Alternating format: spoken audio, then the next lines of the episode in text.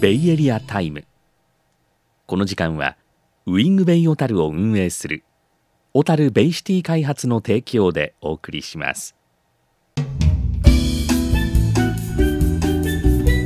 今日も小樽ベイシティ開発 OBC の吉浜喜一郎さんにお話を伺いしていきます。吉浜さんよろしくお願いします。あよろしくお願いいたします。今日もリモートでえー収録ということでねお話を伺っていきますよろしくお願いします今日は東京から失礼します。よろしくお願いします。はい、よろしくお願いします。いやー早いものでこの番組も始まって、えーまあ、半年ということに、ね、なるんですけれども。はいまああの。はい。そうですね小樽市民にまだまだ知られていないであろう、えー小樽ベイシティ開発 OBC の、ねえー歴史ですとかあー現在の取り組み、まあ、今後の、ね、展開などを皆さんに、まあ、知っていただきたいということで、えー始まった番組です。これまで、えー私とそして吉山さんとでね、えーお話を進めてきましたが、まあ、前回前々回とゲストの方にお越しいただいてお話を伺ってきました。えー、と前々回が北海道再生会の常務理事でいらっしゃいます串引久丸さんをね、はいえーお招きしてお話を伺っていきました。まあ、ウィングベイ小樽のねすぐ向かいにあります、うん再生会小樽病院ですけれどもね、まあ、いろんな連携の取り組みをお進めているということでねお話をお伺いしましたけれどもちょっとまだあのね。全然時間が足りないくらいのね、えー状況でしたよね。そうですね。あの、はい実際、あの、放送されたのは30分ぐらいですけど、実際、喋っていただいたのは 45分ぐらいでしたからね。そうですね。はい。りもうちょっとかな、はい、喋っていただいて、うんやっぱりエネルギッシュな方でしたね。そうでしたよね。うん、こう医療福祉とまちづくりということでね、えー力を入れてくださっているという部分がありましたし、まあ、あのウィングベイと一緒に進めているというのはねこのウェルネスタウン構想ですよね。はい、これについてうん熱く語っていただきましたよね。そうですね、やっぱりこう医療と OBC、医療福祉と OBC っていうのが、かなりやっぱ親和性が高いんだなというのを改めて感じましたね。やっぱ OBC が生活の一部っていう方がいらっしゃるので、うん、そういう方々が、あーやっぱり、と、やっぱ密接に関わっていけるからこそ、こういろんなことができるんだなっていうのを、なんか改めて実感しましたよね。うん、今はいまあなんか最後の方でまだいろいろ考えてますよみたいなこともおっしゃっていたので、ええ今後がまた楽しみですよね。そうでしたよね。あのいろいろなことをね、えーまだまだこうやってみたいことがあるというのがね、えー終わりで、まあ、実際にもう進行しているプロジェクトなんかもねあるそうで、うんえー実現が楽しみでもありますよね。そうですね。実際にちょっとこうお話伺ってて、こう、あし自分も知らなかったってこともいっぱいあって、こう、うん。障害者の方たちがあのふわふわ遊具のところではい、遊んでいて、それがこう彼らのおまあなんですかね一つのまあなんかた楽しみの一つになっているっていうのも聞いて、こう OBC の、まあ、存在意義みたいなのをなんか改めて感じましたね。うーん。あのこうしたウィングベイのようなね大型施設の中にああしたこうふわふわ遊具のようなものがねこう入って、えーいるのもまあ珍しいことじゃないかなと思うんですけれども、まあ、あの再生会と、おね、行っていますそのキッズテラス発達支援分野のおところですよね、えーうん。そこを利用している子どもたちにとってはね、えーまあ、格好の場所になっているということで、うんねえあって非常に助かるという話をされてましたよね。そうですよね。やっぱりあと、親御さんたちがか通いやすいのも、こう一番いいとはおっしゃってましたよね。うーんうん。やっぱり来やすいっていうのはやっぱ一番結構、まあその子供たちにとっても、親御さんにとっても、まあ、一つの、まあ、メリットなんじゃないかなと思うので、まあ、やっぱりこう、いろんな施設が一つになっているっていう、この OBC の、おまあ、最の特徴をなんか最大限に活かせているのかなと思いますね。うーん。まあ、実際に駐車場もね たくさんありますし、えー JR の駅ともね直結をしています、えーバスもあるとなればね、えーまあ交通の便ももちろんねありますしまたあーお仕事が終わった後にね、えーこう来てそのまま買い物に行けたりとかっていうこともねできますし、えーそういった意味ではあー非常にやっぱりこの地区っていうのがあー重要視される部分っていうのを感じましたよね。そうですね。やっぱり、ここが、なんですかね、こう、一番のメリット、OBC の強みであるので、まあ、これを生かして、またさらに、こう、他の、まあ、施設のお誘致などにも活かせていけたらなと思いましたね。うん。やっぱりこの一つの利利便性というか、あとはい一体になっていることの強みっていうのは、多分他でもなんかまだ活かせる部分はいろいろあるんじゃないかなと思ったりするので、うん。まあ、えその、この前のその、障害者の方たちの話を聞いてて、やっぱり一つが、なんですかね、テテレワークの人たちとか、うん子供たちを預けながら、そのまま仕事して、で、買い物もできて、みたいなのができたりすると、一つ働きやすい、まあ、街づくりの、こってこともできたりするんじゃないかなと思ったりしたので、うんなんかそういう施設もどんどん入れていけたらなっていうのは、ちょっとこの前の話聞いてて思いましたね。うんまたあのちょっとねその築港の地区から離れている地区にお住まいの方へのね、えー例えばこう送迎えーバスであったり、まあ、そうしたものをね、えーこう使ってより来やすくうなるっていうこともお考えてる、まあ、実際にもうそれもね運行しているという話でしたけれども、うんえーそうしたこう独自の取り組みというのもねされてましたしもっともっとうんこう連携に深みが出てきそうな感じでしたよね。そうですね。ちょっと今後にちょっと楽しみですね。また、なんかいろいろできてくるらしいので、あのちらっとお伺いしましたら結構すごいプロジェクトが今進行中だっていうことだそうですね。はい。なんか、それは、なんかまだ公表できないらしいので、そうですそれはまた次回はい来ていただいたときに、はい、お話しいただければと思います。そうですねまたぜひ、えー北海道再生会の串引常務理事にはねもう一度お番組にもねお越しいただいて、えーより詳しく、まあ、あの時あの話しきれなかったこともね 含めて、えーぜひお伺いしたいですよね。はい。はい、えそして前回は、えー新進気鋭の、えーライターの森合さんにお越しいただいて、えーまあ、あの森合さんの場合は、まあ、小樽生まれ小樽育ちということで、えー実際にこうウィングベイがね、まあ、開業するところからご覧になって、えーいたという,、まあ、こう市民目線のお話をねお伺いしましたけれども、まあ、森合さんの話によりますとねこうやっぱりウィングベイに来ること自体がねえーあのま、東京のあのテーマパークにね行くのとあ変わんないようなあくらいのおすごいことだっていう話をねされてましたよね。そうですよね。まあ、や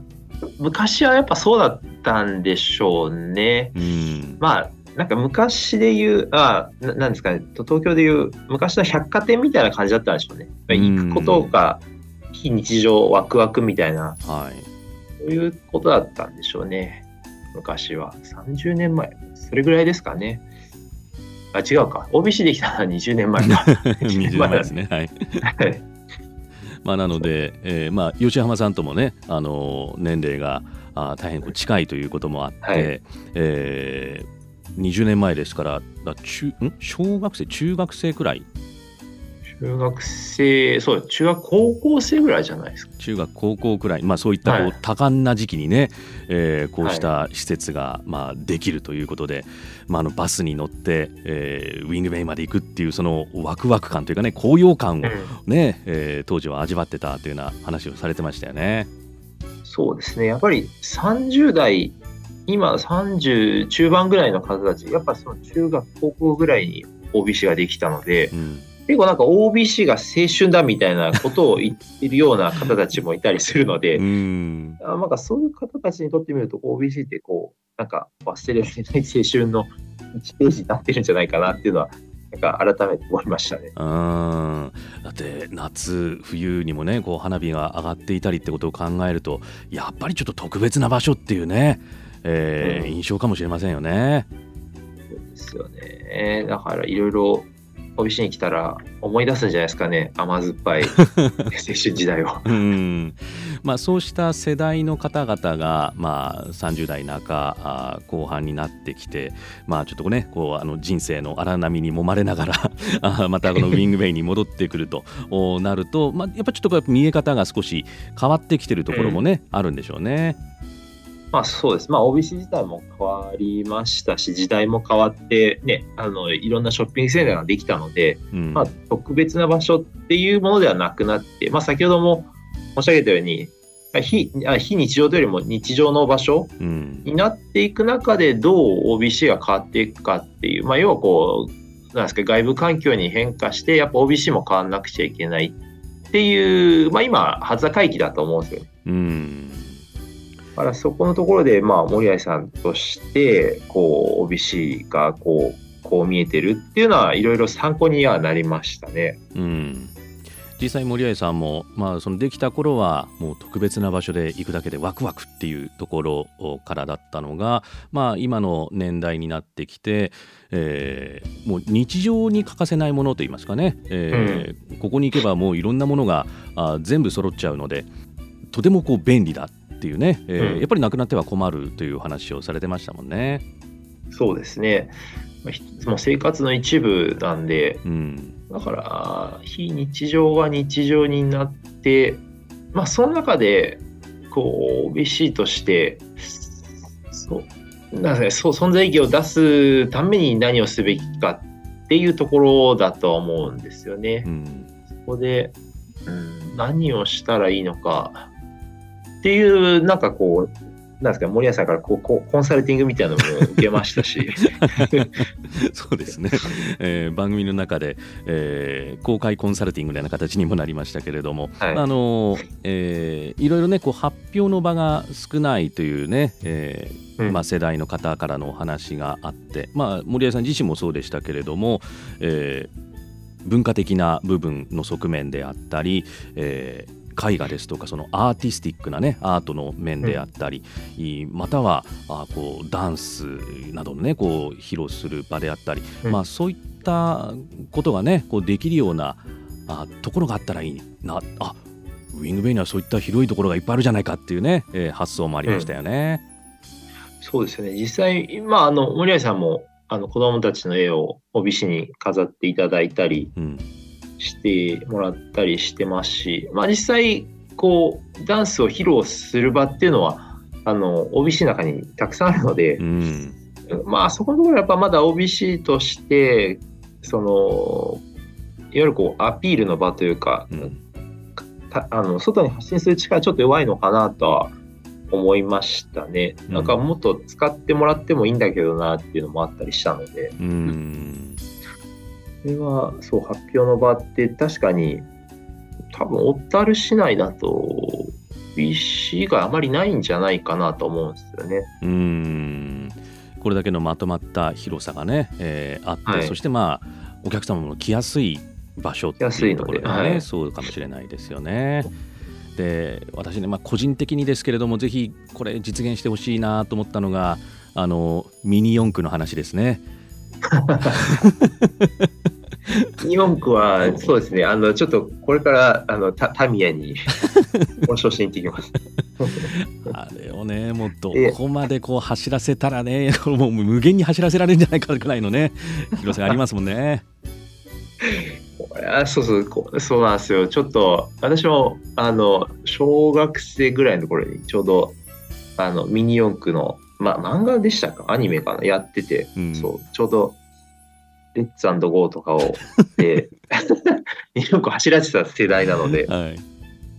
あぜひやってみたいと思うんですけどね。うん。いやこれはねあのお子様ももちろん喜びますけれどもね、えー私たちぐらいのねもうお親世代になってきたあー、ねえーお父さん方ももうもしかしたらお子さんより夢中になってやってしまうかもしれないっていうねこと考えられますけどね。実際は多分親たちなんでしょうねやるのは。そうかもしれないですね。うん実際でもそういう親たちって多分お金を持ってるから そのタミヤさんとかからするとそうお金をすごい使ってくれるこういわゆるこうき金脈が 眠っていると思うんですよ。はいだから、神谷さんにこうそういうプレゼンをしたら刺さるんじゃないかなとは思ってるんですけど、うちんょっと、ちょっとお待ちください。ちょっとねあの生々しい話になりましたけれども まあすごく夢夢のあるね、えーもう私はもう個人的に本当に楽しみにしてもうぜひぜひ実現してほしいなって思ってるねお話もこうあったりしたんですが。まあ、そんな、えー再生会の串引さんであったりライターの、えー森合さんであったりゲストの方をねお招きしてお話を伺った、まあ、前回前々回でした、まあ、なのでちょっとこう今までなかなかこう気づかなかったような点での気づきというかね。そういったものも吉浜さん、うん。なんかこうあったんじゃないですか？そうですね、あの、なんか一番印象に残っている言葉が、えっとちょっとも森合さんのうん。言葉で、なんか、そうですね、私はその小樽市内のちょっと全ての施設は知らないんですけど、はい。その小樽市でまあ、そのまあ、死んじゃった施設っていうのがいくつかあって、うん死んじゃった施設を蘇らせるのは相当力がいるし、まあ、かなり不可能なことだけど、うん。まあ、まだなんか死にかけじゃないですけど、うんままだあの生き返る可能性があるところをにやっぱ力を入れていってあの再生させていくべきだっていう話があってうん。これはまさにあのそうだなっていうのは私もうんなんか改めて実感したところではい。やっぱりまあ OBC ってまあ2回民事再生にはなってますけど、えまあ、完全に死んで死んだわけではなくて、えうん。まあ、民事再生っていうのは、あ一旦ちょっと過去のことにリセットして、また再スタートを切るっていう、まあ、法律のもとで、今、あのまあ、再スタートを切ってるわけなんですけど、はい。まあただちょっと、まあいろいろ、まあ、コロナとかもあったりして、うん。結構厳しい状況ではあるんですけど、うん。その中で、やっぱり、例えば仮にですけど、OBC が、あの、まあ、厳しくなって、なくなってしまいましたってなると、ここは廃墟になってしまって、うん。で、そこからまた一から再生させるってなると、また一からテナント入れて、で相当力がいるし、た多分不可能だと思うんですよね。うんよりもそ今まだこう元気なうちに、あの、いわゆるこう、ちょっと力を入れて、さらに、えーまあ、パワーアップさせて、生き返らせる、生き返らせるっていうんですかね、あの、ま あなんなんていうんだろう、復活というか、させるのはそんなに力がいることじゃないので、やっぱそこに、いわゆるこう、力を入れていくっていうことが大事なんだなっていうのは、改めて思いましたね。うん。森合さんが、まあある意味ちょっと小樽市への提言みたいな感じでちょっとおっしゃっていただきましたけど、はい。だから他なんか死ん、ちょっとまあ言い方悪いですけど、死んじゃった施設に力入れるよりは、まあまだ生きてて、再復活の目があるところに力を注いだ方が、力少なく、まあ街を活性ができるんじゃないかっていう話。まあ、これは、まあ、まさに、うんまあ、私も再生の現場をもう十何年やってきてますけど、まあ、それは本当に再生の現場でもそうなので、一回死んじゃ、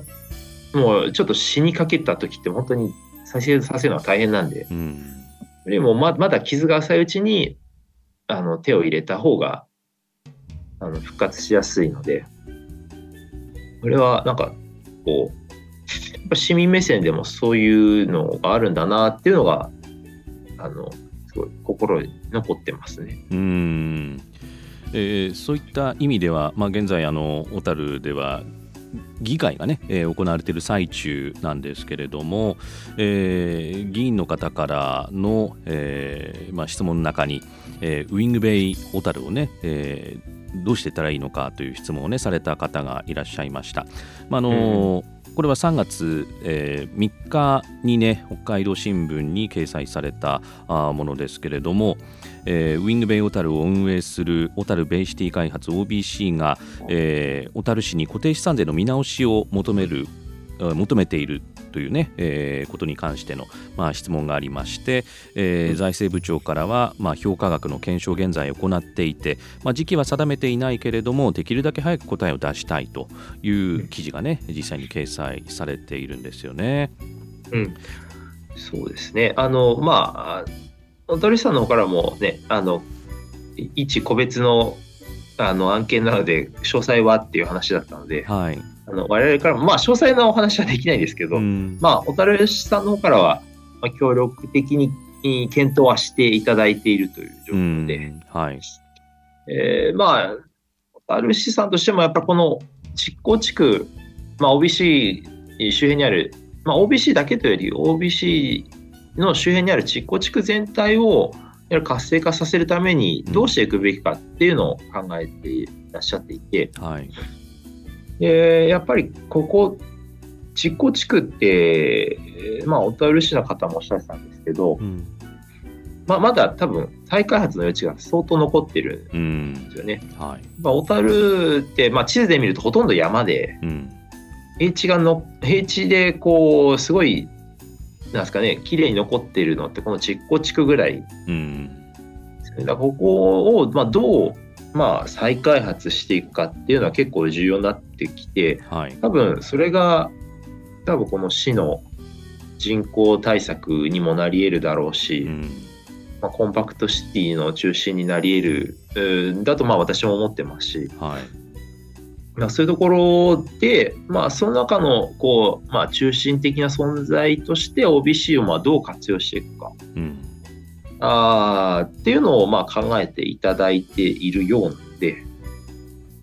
あのちょっとそれを、まあ、今、市とも協議しながら進めているという感じですかね。はい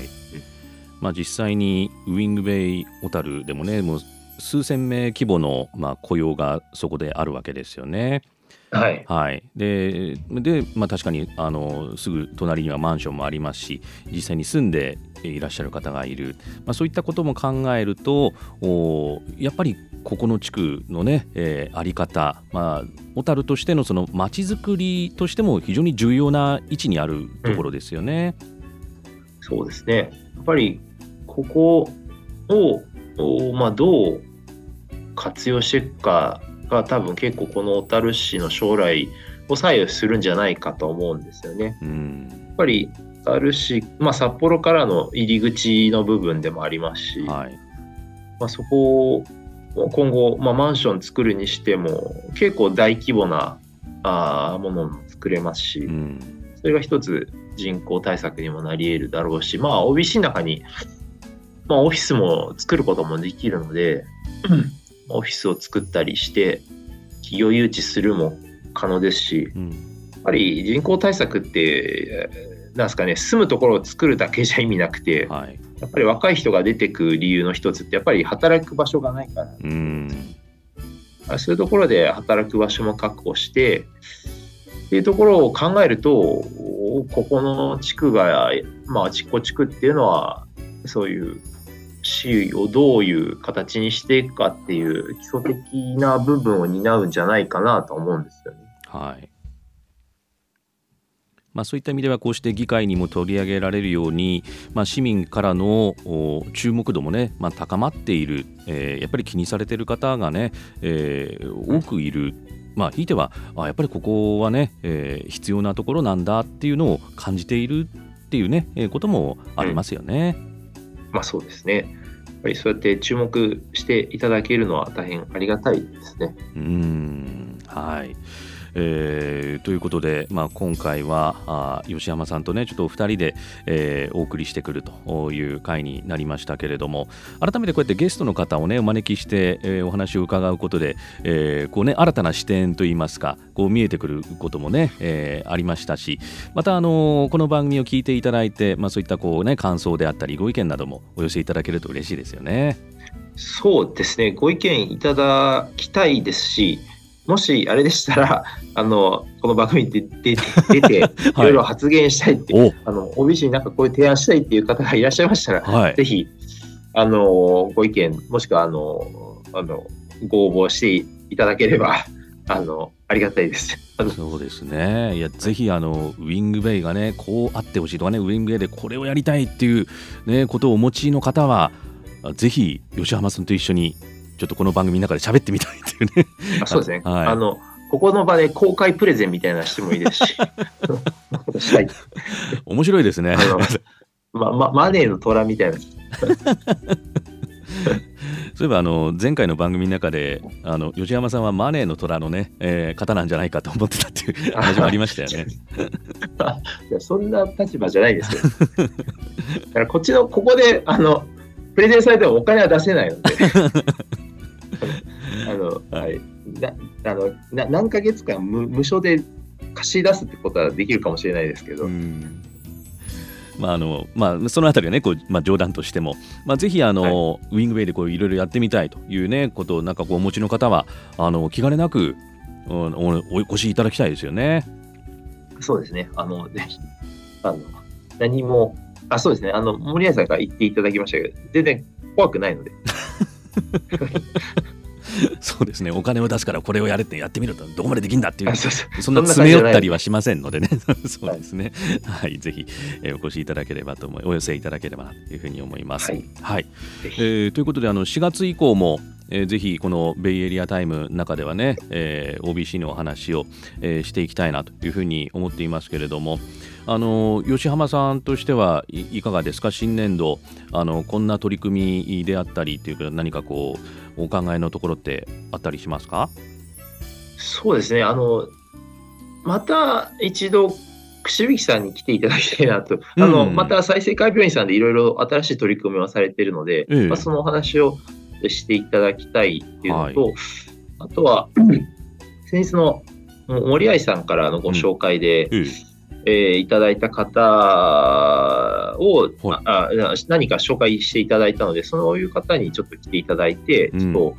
と、お OBC をこんな活用したいみたいなあお話もいただいているので、はいうんそういう話を、まあ、今後、おどんどんどんどん、いろいろな市民の方のご意見をていって、反映していきたいなと思ってます。おー。実はですねあの私のところにもえーはい。二十歳になったダンサーの方がですね、えーはい。ぜひあのその踊りをねこう披露する場所でちょっと困ってるんだけれども、まあ、そういったところがあればなということで吉浜さんとお話ししてみたいっていう方がいらっしゃいますので、えーあよろしければそういった方もあの、はいえー出演させていただけると非常に助かります。あぜひよろしくお願いします。ありありがとうございます。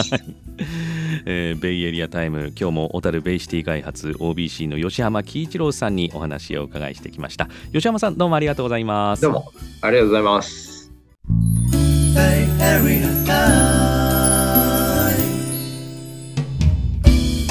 ベイエリアタイムでは番組をお聞きいただいてのご意見ご感想をお待ちしています留守番電話とファックスは小樽0134 21の2000 21の2000番。e メールは数字で763アットマーク fm 小樽 .jp 数字で763アットマーク fmotaru.jp おはがきは郵便番号047-0021小樽市入船4-9-1 FM 小樽ベイエリアタイム宛てまでお送りください。この番組の再放送は